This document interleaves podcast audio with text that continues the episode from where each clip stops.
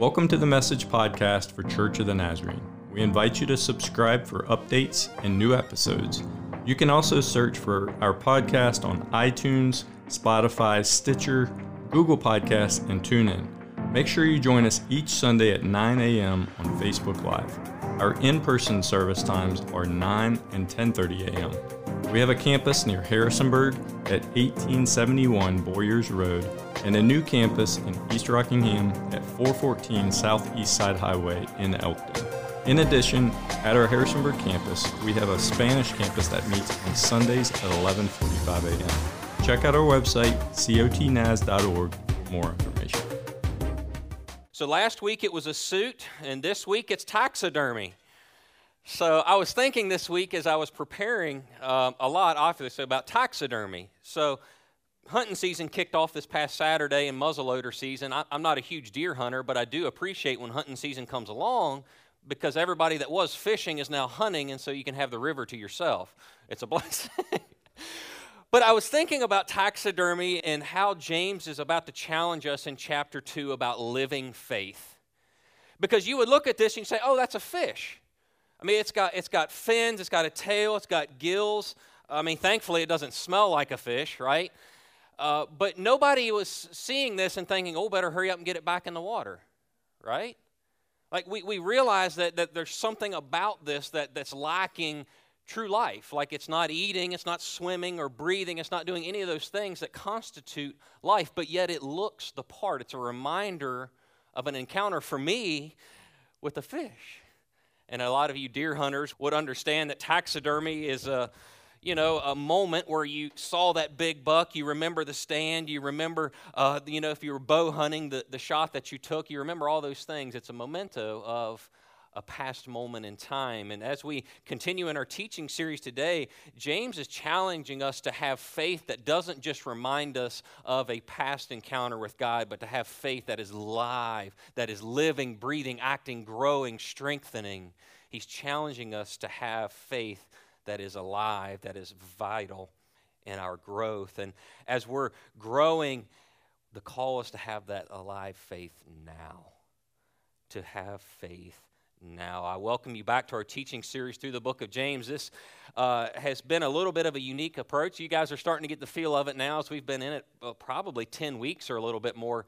Uh, we're going to conclude chapter 2 uh, next Sunday, so we're taking some good strides and getting through the beginning of this letter. But uh, it's a little bit unique for us because this verse by verse uh, study we normally would, would look at themes or, or, different passages, but this is a unique verse by verse study for us. And, and what that does is it, it prevents us from skipping over the hard text, right? Like when you've committed that we're going to start at the beginning and go to the end, you've got to take every passage as it comes. And that keeps us from, you know, maybe trying to skirt around some of the feel good or not so good texts. And today we're going to dive into a text that is far from a feel good text. Uh, it's a text that will challenge us. It's been challenging me. James is a little bit like that friend that you have that you can always count on to tell you the truth, even sometimes when you might not want to hear it, right? We all have that friend we can count on to kind of shake us out of it. And that's really a lot like what James is like back in chapter 1, verse 22, he challenged us with this idea that we're to be more than hearers of the word, we're to be doers of the word. We're to allow the word to live and breathe through us, it's to change us in every aspect of our lives. And at the beginning of chapter 2, as we dove in last week, James challenged us that our faith is not to be shown playing favorites with people. We're, as Christians, as God's people, we're not to judge or make discernments off of exterior opinions of people. We're to embrace as God would embrace those we encounter. As we come into our teaching text today, James is going to insist that to have faith, to have authentic and genuine faith, it's to be shown through our everyday, ordinary actions and our interactions with others, yes, but also how we plan and how we maneuver and how we look ahead.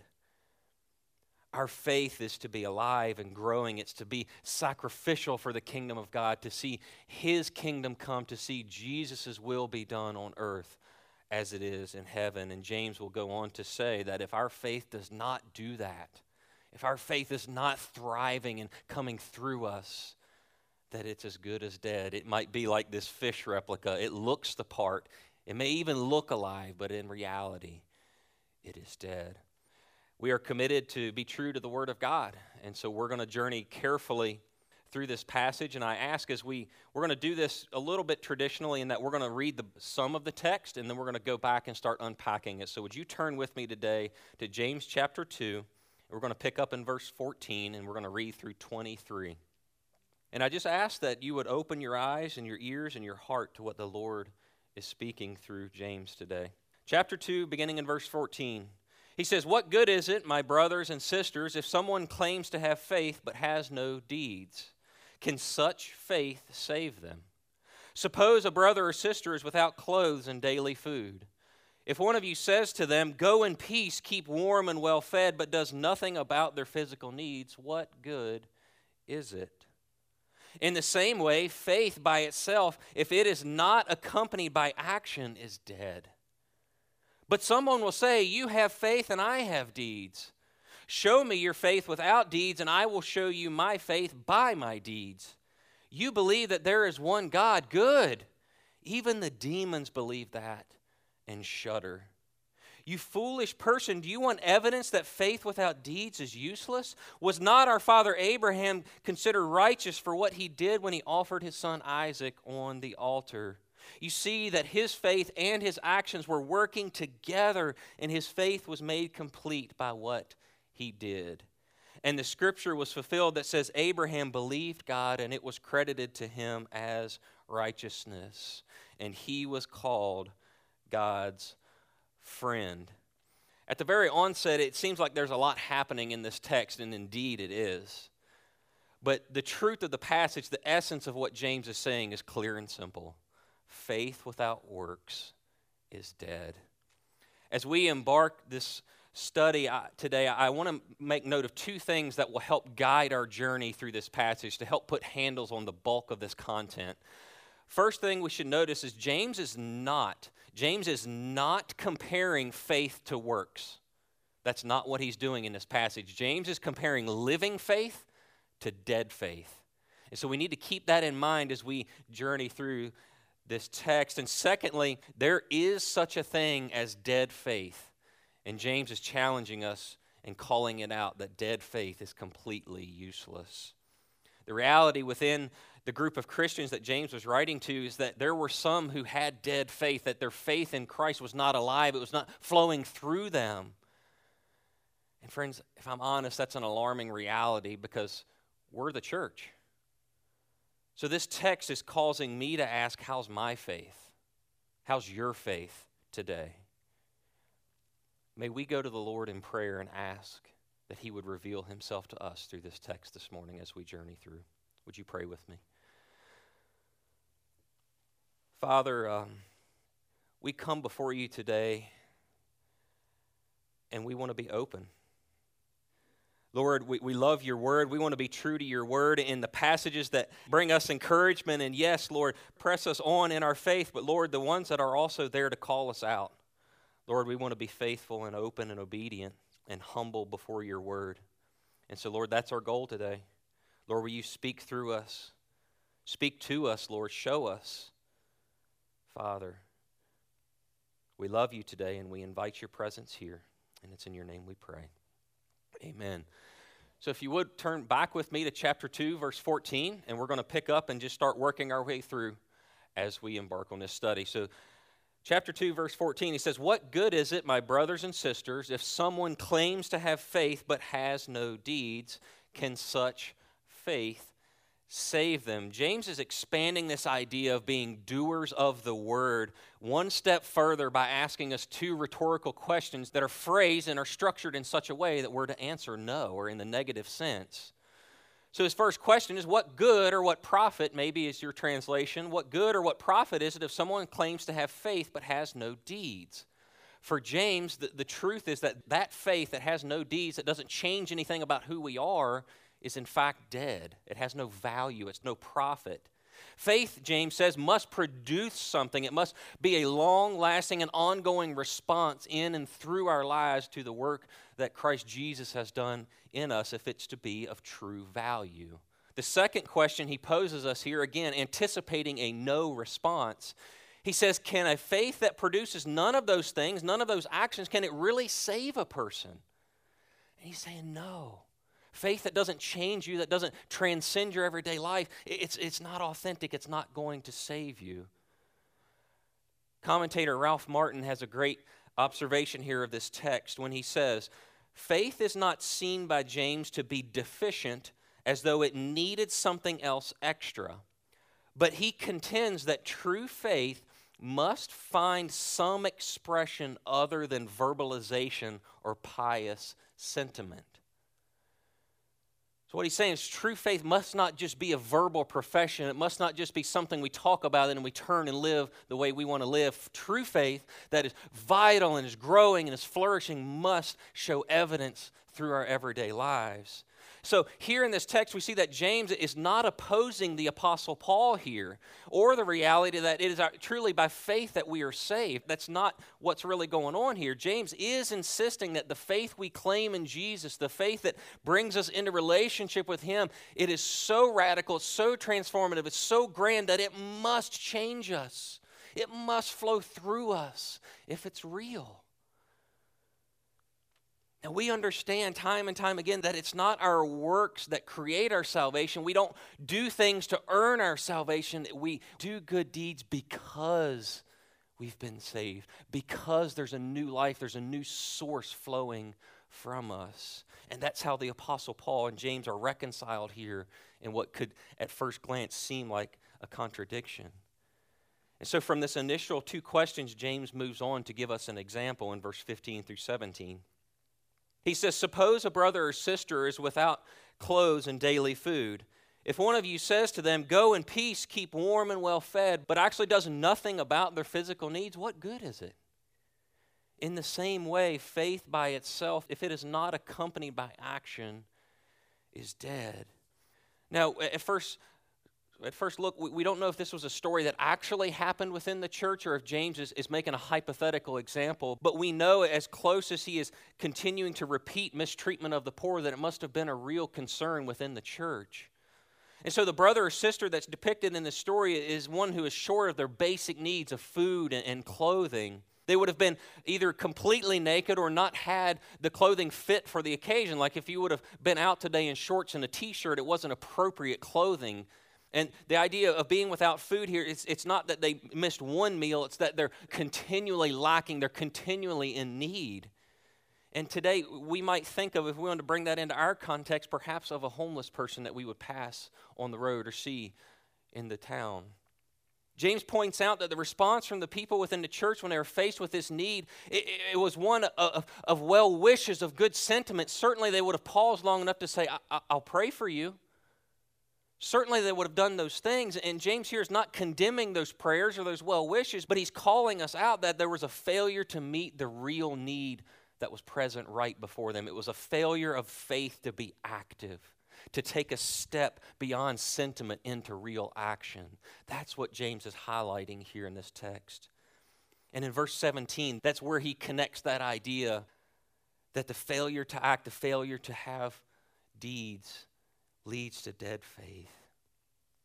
At this point in the text, it would be easy to say, well, shame on them for missing that opportunity, right? Like it was right before them. What were they thinking? But let's not be so quick to distance ourselves or to even say, shame on you. What, what might James say about your faith today? What would James say about my faith based off of your reaction to the homeless person that you passed this past week on the interstate or on Route 33 there outside of Harrisonburg Crossing? What, what would James have to say? If James followed you around for a week, would he see a faith thriving or a faith dying? Perhaps if you couldn't carry a Bible or we, we weren't allowed to come to church, how would people know that you're a Christian? How would people know that I'm a Christian if I didn't preach the word on Sunday or carry a Bible or do those things? Would people see enough of a difference to know that there's something new?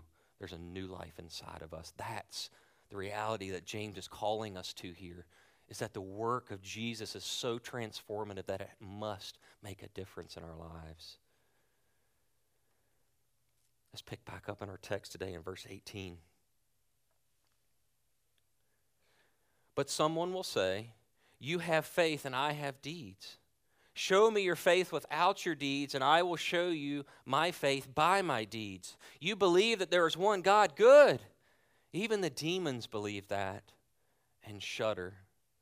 James does something a little unique here in a writing style. He brings in an imaginary character, right? He's bringing in an objector into his, this text. And that's who is saying, when he says, But someone will say, You have faith, I have deeds. James is using that style to ramp up and clarify his own opinion, his own position here. And so the objector in this passage is proposing that faith and works are really two separate things that don't necessarily have to be held together. And we would still see this position put forth in our world today. You, you, would find those who that affirm that once they place their faith in Jesus, that what they do doesn't matter because, oh, I'm good.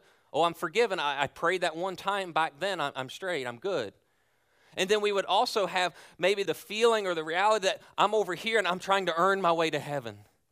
Man, I'm trying to stop cussing so that God will be happy with me. I'm trying to stop do all these things so that I'll be good enough.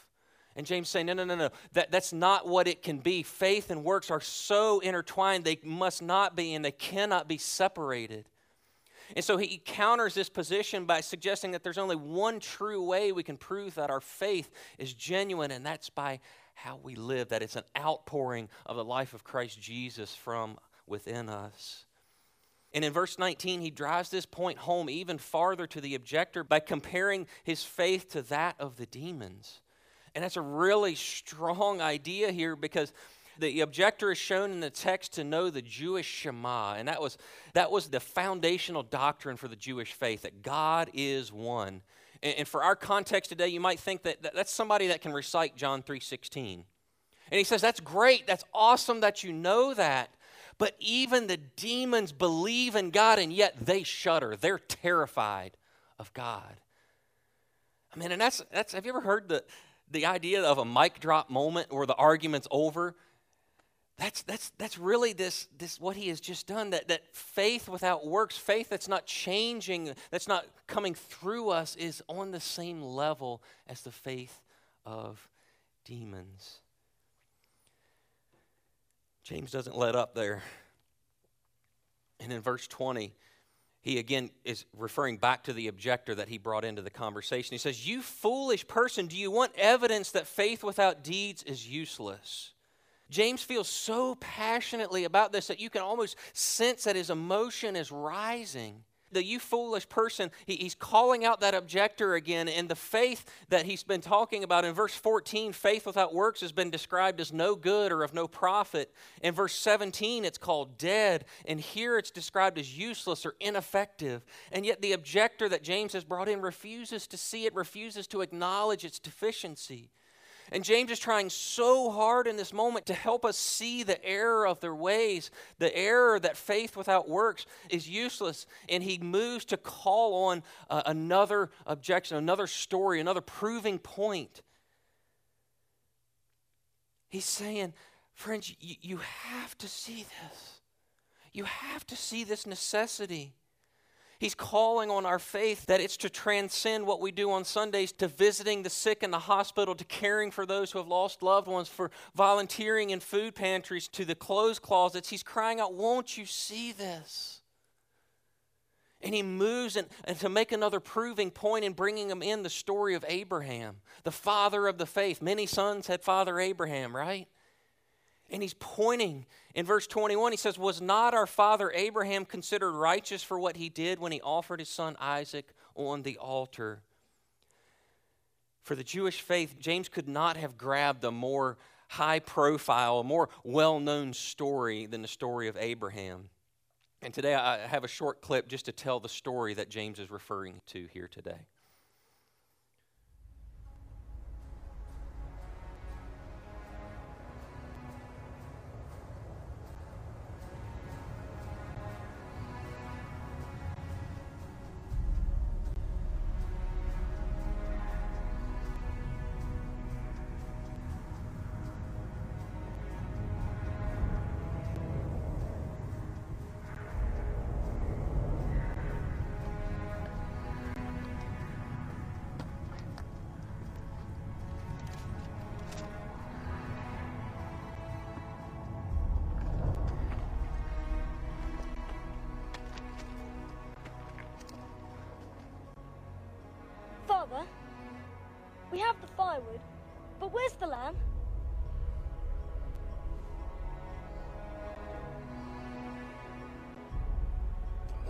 Provide a sacrifice, my son.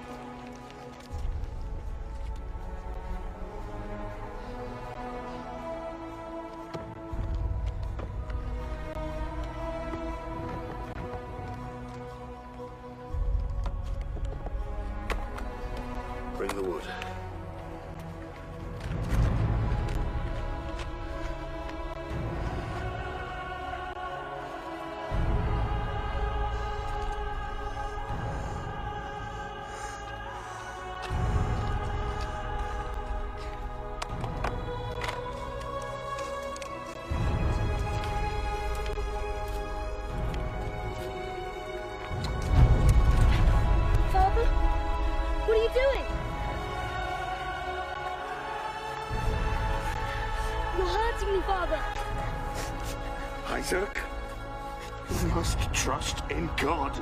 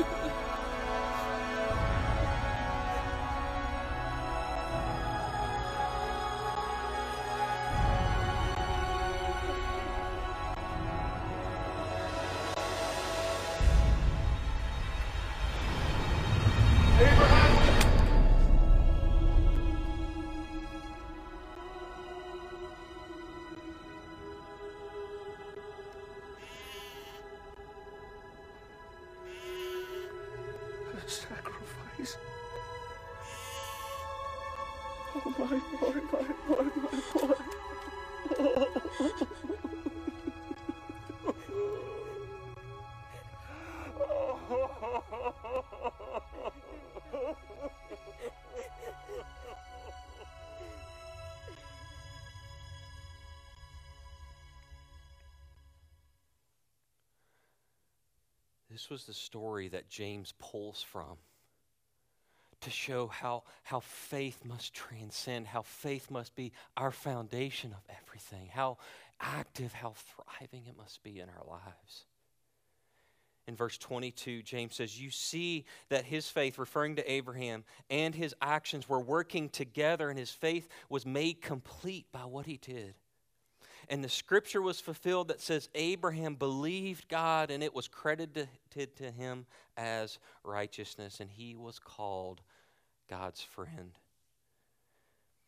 Within our text today, James is really emphasizing three different aspects of the living faith that Abraham possessed. And first, we see that, that Abraham's faith was not confined to a reordering of his thoughts or merely a verbal profession. Throughout his life, Abraham's faith literally guided the steps. It literally guided him to the next call, the next destination in his life. And we see the ultimate point in that when he was called to offer his son Isaac. We also see that Abraham's faith found its fulfillment through his actions, that it was true worth was displayed in his actions and what he did. And finally, the genuine nature of his faith was shown to be accepted by God as Abraham was called his friend. Everyone reading this letter from James in this time would have understood uh, that there was no higher call, there was no higher example that James could pull from to illustrate this idea of faith without works is dead. He points to Abraham as the ultimate example that our faith and our works must ever be connected. They're inseparable if they're to be genuine and pleasing to God. As the band comes today, there's so many pieces of this passage that really calls us to pause, and I, I, I confess to you, I struggle to communicate this well today. Because it's calling our faith out. It's calling us to humble ourselves before the Lord and ask. And as I've been through this study this week, there's one piece that keeps coming over and over and over into my mind, and that comes from verse 20. And I invite you to look at with me one more time. He says, You foolish person. And we know that he's talking to the objector in the story, but he asks a question. He says, Do you want evidence that faith without deeds is useless? Do you want to know? Imagine for just a moment with me an emotional James saying, Are you crazy? How, how do you not see this? Do you really want to know that your faith without works is useless? Do you really want to know that the faith you hold and you claim and you give every Sunday to and you tie to might actually be useless because it's not producing from your life? Do you want to know? Do you want to know? I think James gets so emotional here, not because he's mad, but because he cares. I think James knows that believers, we can get comfortable. We can even get complacent in our faith. Our faith becomes just like this fish just hanging around on a wall, a memento of maybe a past encounter where we ran into God or God did something for us, but the reality is that we're comfortably dead and completely useless. James is really acting like a good father in this passage, calling us out, calling us to consider our faith. He knows to withhold this truth is not love. We know that no discipline ever seems, seems good in the moment, but we depend on it to be trained in righteousness. James loves us too much not to bring this truth before us. And I believe James is passionate here because he knew so well the teaching of Jesus. If, if you read back in Matthew 25, you have a parable of, of the sheep and the goats. And these groups of people were separated by their actions, by how their faith was lived out every day. And in that story with, that Jesus is telling, those who are promised inheritance, those who are promised eternal life with God, those were the ones who, who fed the hungry, who gave water to the thirsty, who clothed the naked, who visited the prisoner. They, their faith was active. That's who's pronounced righteous. And on the other side of that, that you see a group of people who failed to see, they failed to act, their faith was not living, and they missed Jesus and therefore they will forever spend eternity apart from him. I think that's why James is so passionate here. He doesn't want us to miss it. He doesn't want me to miss it. He doesn't want you to miss it. He doesn't want to get to the end of our lives and we find out that our faith wasn't what we thought it was. And so we ask again do you want to know? Do you want to know that being a Christian means God is in every aspect of your life, flowing through you everywhere you go, every time you say hello to someone? Do you want to know? Your finances, your schedule, your family, yes, how you serve those who are mistreated or neglected in our community. Will we humble ourselves and ask the Lord to examine our hearts today? To examine our faith to determine if it's dead or alive. I'm right there with you, feeling the weight of this text, and, and quite honestly, how, how bristling it is. Because we, we hold our faith dear. I've been over and over asking the Lord this week, Lord, show me. Show me those places where I've grown comfortably dead or completely useless. Lord, show me. How does this transcend my life as a father, as a husband, as, as a pastor? I don't want to just assume because I'm on staff at a church that I, I'm immune to this. I don't think that's it.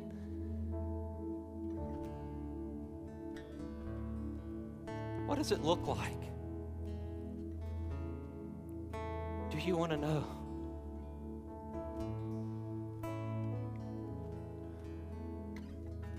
Friends, as we close in prayer today in worship, will we humble ourselves and just ask the Lord to show us? As uncomfortable as it might get,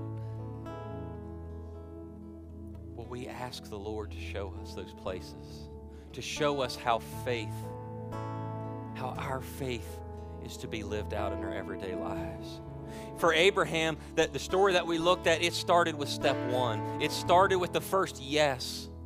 And that leading to that first yes is all God's grace. And once you say that yes, it's all God's grace and His mercy that equip you and strengthen you to live that way. And we can count on His faithfulness to carry us onward. Will we say yes today? Would you pray with me? Father, we thank you for your word today. We thank you, Father, that you love us too much to leave us comfortably dead or completely useless, God, but you are calling us into service in your kingdom. That the faith, we place our faith in you, Lord Jesus, and that's so radical, the life that you birth within us, that it must be shown. God, will you help us today? Will you show us those places in our lives, Lord? In our homes, in our jobs, in our schools, in our hobbies, Lord, will you show us what it means to have living, thriving faith? Lord, our care for the vulnerable, our care for the poor within our, within our influence, Lord. Will you show us, Lord? You are so gracious. You're not mad, you're just calling. You're just calling. Lord, will you show us your name? Amen.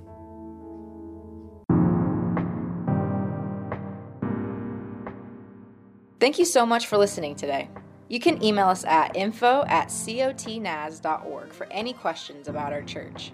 When you're done listening, please subscribe to this channel for the latest updates and new episodes.